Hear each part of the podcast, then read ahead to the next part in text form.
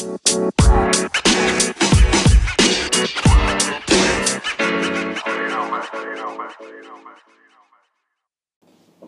semuanya, apa kabar? Welcome back to my podcast, Andar Sofyan Podcast. Gimana uh, hidup kalian di musim ini, Juventini? Semua masih pada sehat ya, mudah-mudahan walaupun di tengah pandemi yang sudah hampir 2 tahun, udah Desember sekarang, terus juga Juventus yang performanya lagi lumayan cukup menyedihkan. Jadi ya, yang penting tetap Forza Juventus. Nah, jadi ada berita apa nih dari Juventus? Um, Allegri back, Juventus is back on the top, ternyata enggak juga ya. Kalau lihat di timeline sih, memang dari awal ekspektasi teman-teman uh, kalau gue lihat tuh beragam. Uh, ya kuncinya ya nikmatin aja Juventus dua musim ini emang ya tergantung cara kita manage ekspektasi sih uh, teman-teman yang fans berat Allegri pasti berharap begitu Allegri balik secara instan bisa balikin keadaan Juventus pada posisi yang seharusnya. Tapi ternyata so far sih tidak lebih baik dari pelatih debutan slash legend kita Andrea Pirlo. Nah ngomong-ngomong Andrea Pirlo, siapa nih teman-teman yang udah selesai nonton All of Nothing Juventus? Um, terus setelah nonton Ion Juve, terus malah tambah gagal move on dari Pirlo. Um, to be honest saya kok rasanya gitu ya. Buat kalian yang belum nonton coba nonton deh potongan-potongan video yang ada di YouTube dan timeline itu. Uh, menurut gue sih tidak mempresentasikan apa yang ada di 8 episode Ion Juve. Dokumenter Juventus di Netflix dan Ion tuh beda banget menurut gue Ion di tim-tim lain memang selalu memasukkan video-video behind the scene Uh, mulai dari diskusi pelatih, meja makan, tempat latihan, sampai ruang ganti. Tentunya ya lumayan buka mata sih soal serumit apa sih jalanin klub sepak bola, apalagi jalanin klub sepak bola sebesar Juventus. Kita bisa lihat mulai dari um, seserius apa tim latihan, uh, seserius apa um, precondition dan hal hal-hal lain yang yang terjadi di seputar latihan termasuk bahkan uh, kita bisa lihat Pirlo di drill misalnya untuk persiapan press conference oleh tim media Juventus dan lain-lain. Udahlah nanti jadi spoiler pokoknya enjoy aja. So buat yang belum jangan lama-lama cepetan nonton All of Nothing Juventus. nah, kalau kita bahas uh, performa satu persatu dari Juventus Under 19 sekarang Juventus Under 19 di Liga Primavera di posisi 6 masih berpeluang buat lolos playoff. Kemudian Coppa Italia Primavera juga kemarin kita ngalahin Juventus sehingga eh ngalahin Lazio, sorry. Sehingga Juventus Under 19 lolos ke quarter final. Nah, yang mengejutkan uh, di UEFA Youth League posi uh, Under 19 itu di posisi 1 di grup H. Kebalikan dengan seniornya di UCL. Jadi ya cukup mengejutkan um, bukti kesuksesan proyek Juventus B kayaknya. Dan dan Juventus Under 19 tuh di UEFA Youth League udah pasti lolos ke round of 16. Kemudian uh, Juventus Under 23 di Coppa Italia sayangnya terhenti di round of 16. Di Liga posisi 7 seperti tahun-tahun sebelumnya. Kayaknya itu average kita deh um, baru 16 game dari 38 dan berpeluang ikut playoff ke seri B. Nah, Juventus Women uh, Juventus Women keep on uh, making our creating history. Kita di Coppa Italia juga masih belum terkalahkan posisi satu di babak grup. Kemudian di Serie A Femminile juga posisi satu. Uh, perfect 27 poin dari 9 game. Dan kayaknya sih di Italia lagi musim ini. Kemudian di UCL musim ini musim terbaik Juventus Women. Kita so far ada di runner up grup 16 besar. Uh, masih ada dua pertandingan sisa dan peluang untuk lolos ke babak berikutnya masih cukup besar. Terus kalau kita ngomongin Juventus first team men, well Kata-kata yang paling tepat menurut gue adalah consistently inconsistent. Um, Coppa Italia belum mulai, gue berharap kita juga tetap masih bisa mempertahankan trofi itu. Italian Super Cup bakal dilakuin dilaksanain di Januari lawan Inter di Giuseppe Meazza. Kemudian Champions League walaupun kemarin berantakan dibantai Chelsea 4-0, Juventus sudah pasti lolos ke round of 16. Uh, masih ada satu game lagi menentukan ya siapa tahu bisa jadi juara grup. Di Serie A kita di posisi 7 dengan jarak ke empat besar itu 7 poin dan ke Kapolista 12 poin. So far kita udah main 15 kali dari 38 games. Ya udah hampir setengah jalan dan ya itu consistently inconsistent. Nah, yang paling heboh belakangan ini adalah soal um, kasus hukum yang melibatkan Juventus dan banyak klub uh, lainnya sebenarnya, tapi capital letternya ada di Juventus. Nah, gue mau cerita sedikit apa sih sebenarnya yang kejadian. Jadi, awal mula cerita um, di bulan September 2021 uh, Juventus sebagai perusahaan terbuka, public listed company, wajib menerbitkan laporan keuangannya. Nah, konsop gitu namanya atau kalau di Indonesia setara dengan OJK, Otoritas Jasa Keuangan concern dengan cara Juventus mendapatkan keuntungan dari penjualan aset. Dalam hal ini pemain atau bisa kita sebut uh, plus valenza.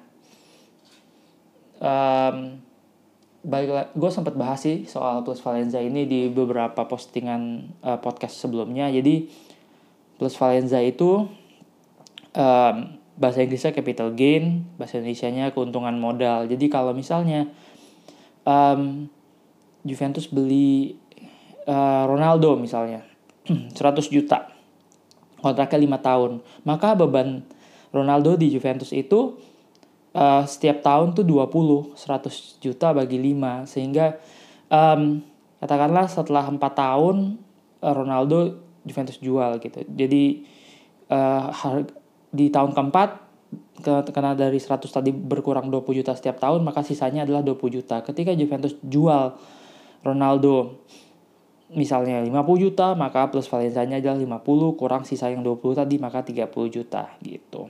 Ini yang kejadian kenapa uh, ketika Juventus swap uh, Arthur sama uh, Pjanic walaupun kalau dari angka kesannya Juventus harusnya beli uh, harusnya ketika beli Arthur itu ngasih Pjanic tambah uh, nombok 12 juta gitu kesannya karena satu harganya 60, satu harga 72, tapi uh, secara akunting dan ini legal ya.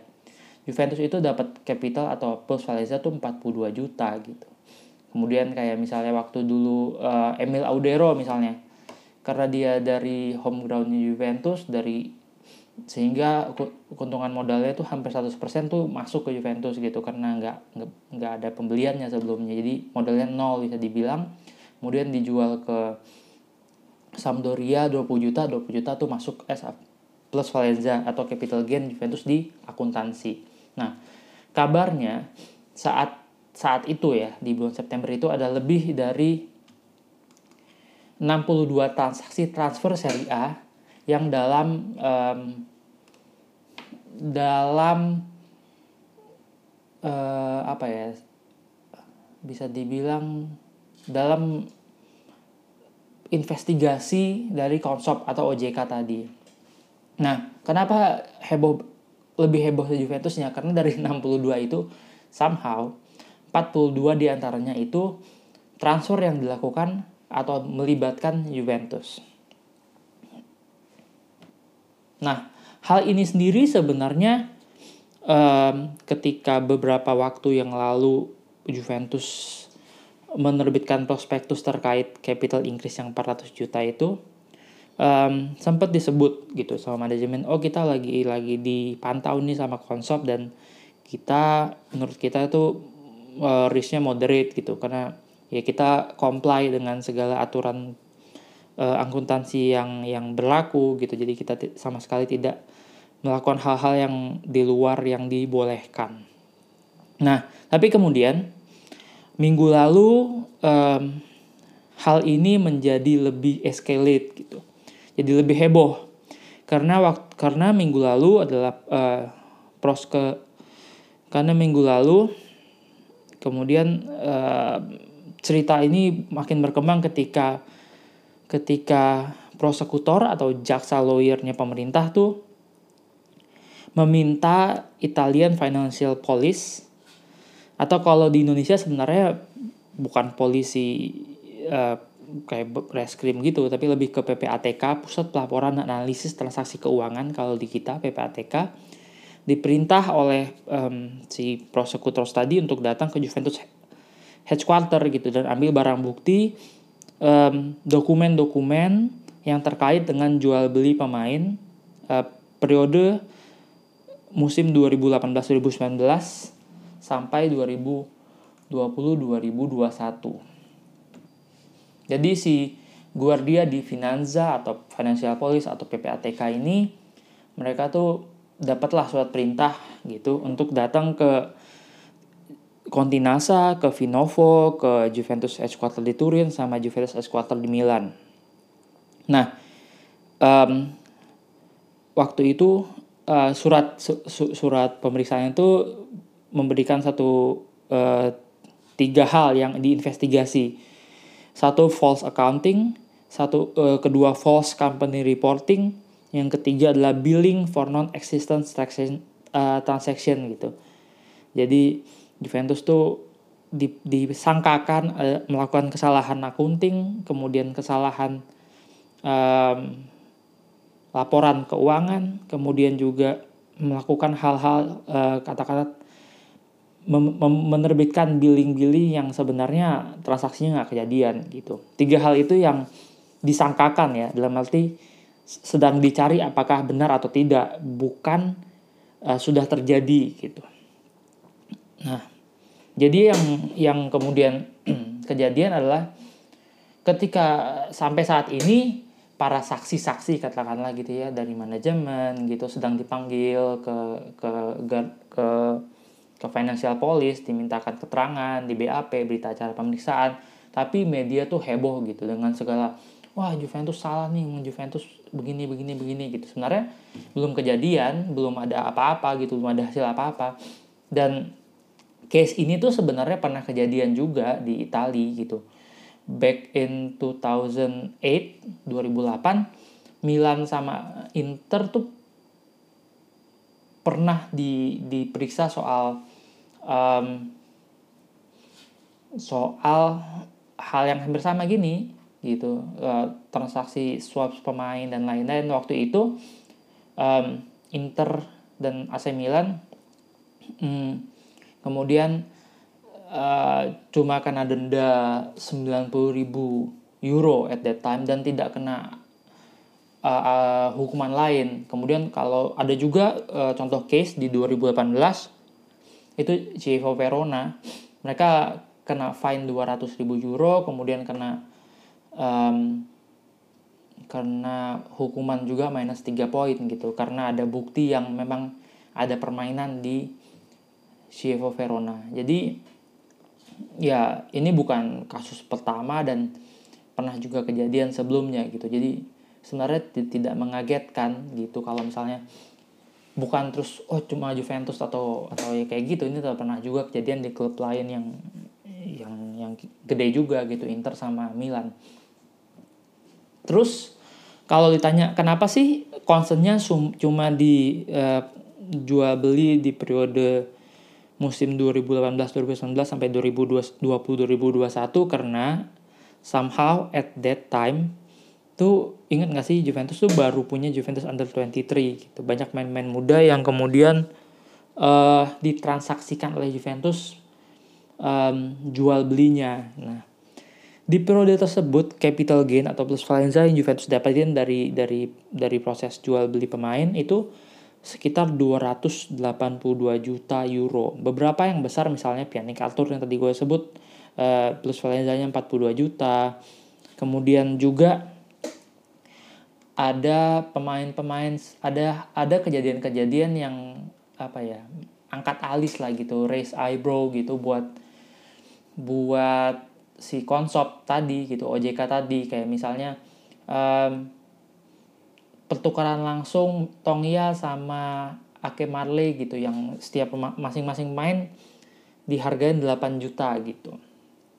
Kemudian soal uh, Pereira, Marquez, swap under 23 lah kebanyakan tuh under 23 tuh banyak kayak gitu dengan harga-harga yang um, well sebenarnya patokan harga di sepak bola tuh nggak ada menurut gue. Lo bisa lihat di IPL harganya gila-gilaan gitu.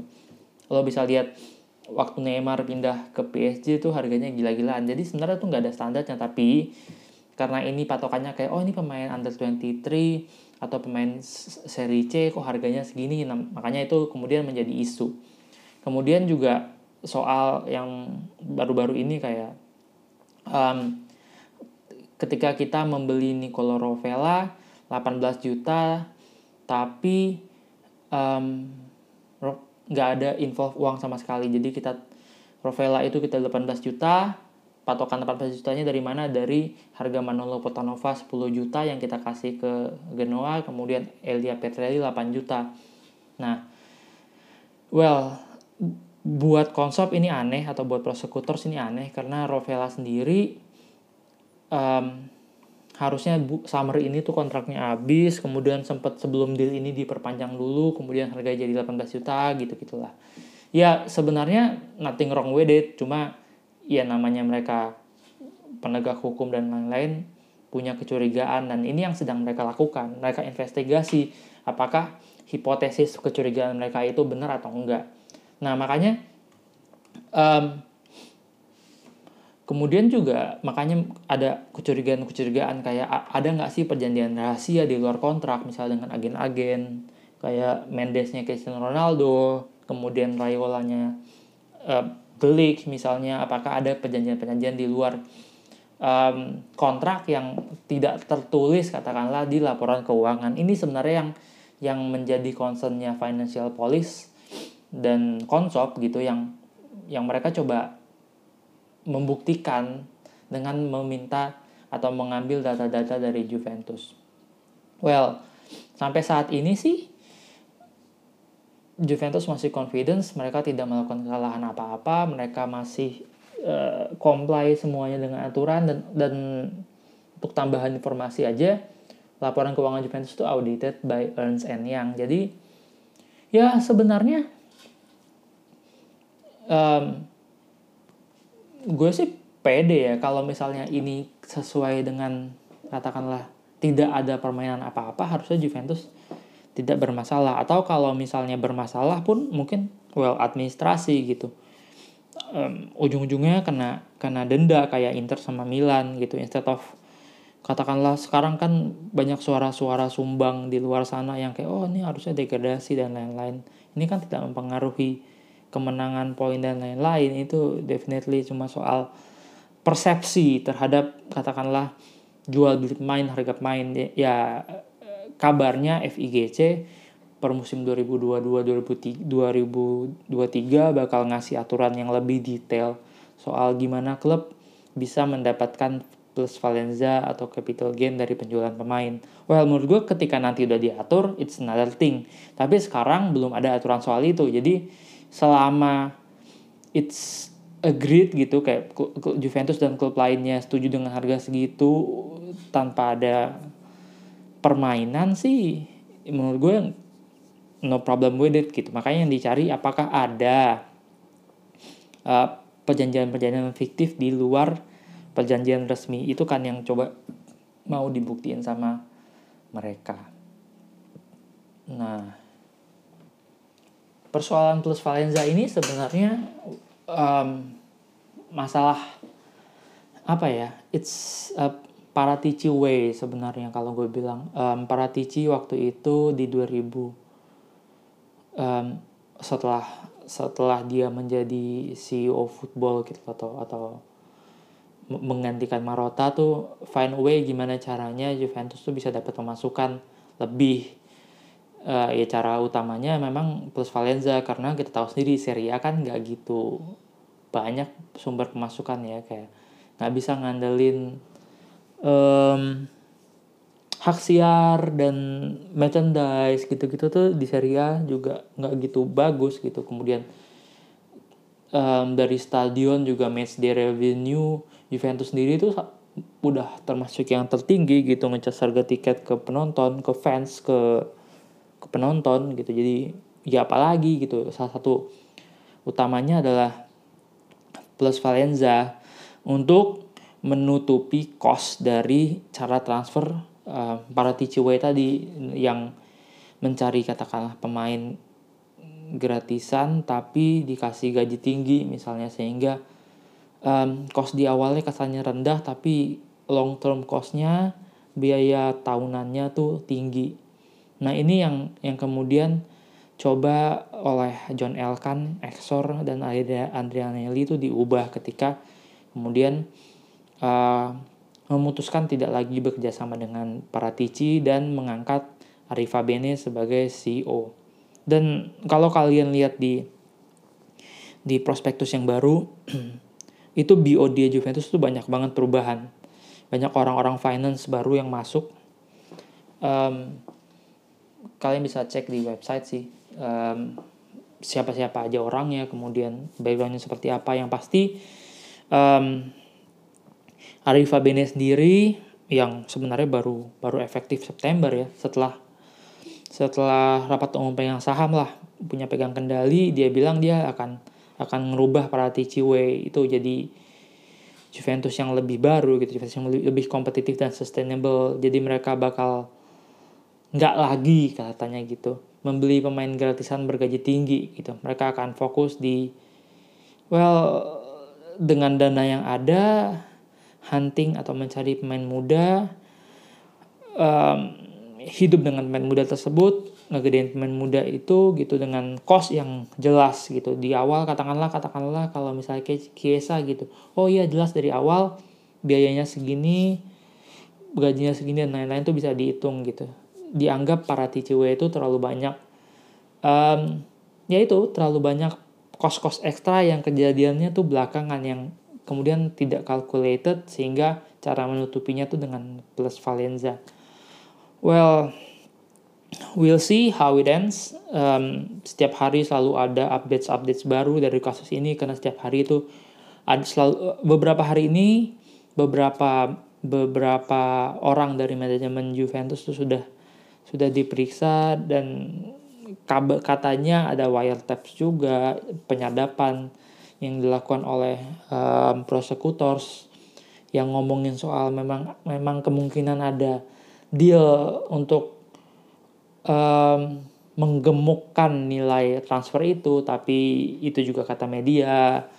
Um, tidak ada statement tersebut dari pihak konsep maupun pihak uh, financial police walaupun ataupun prosekutors gitu. Semuanya tuh masih hipotesis gitu. Jadi ya semuanya masih hipotesis belum ada masih asumsi semuanya gitu belum ada pembuktian apa-apa baru adanya media-media dan fans-fans tim lain yang coba menghakimi gitu.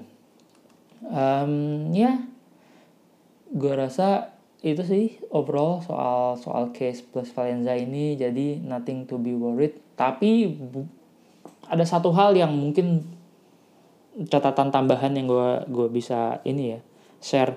Um, saham Juventus per hari ini itu 0,41 0,40 terburuk sejak uh, pertengahan Juli 2017 which is bisa uh, berakibat uh, um, adanya penundaan capital increase yang 400 juta itu bisa jadi case ini membuat proses capital increase itu disuspend, dipospon.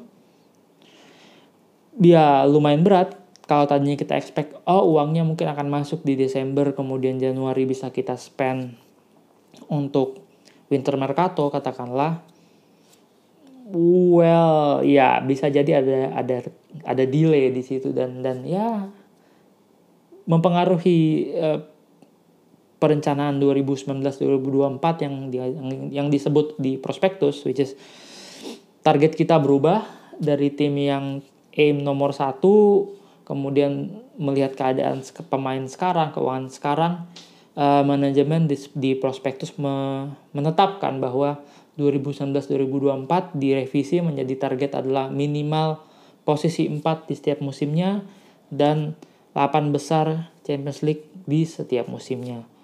Um, target yang masuk akal, kenapa masuk akal? Karena kita nggak bisa lebih jelek dari posisi 4. Kalau kita nggak masuk UCL, nggak ada uang, gitu nggak ada pendapatan nggak ada pendapatan berarti kita nggak akan mampu membayar pemain-pemain terbaik yang kita punya kita harus siap melepaskan pemain-pemain termahal yang kita punya well pemain termahal kita sekarang Matis Delik gitu misalnya yang um, dengan cukup mudah bisa dijual sebenarnya. Jadi ya ya ngeselin kasus itu tuh ngeselin gitu.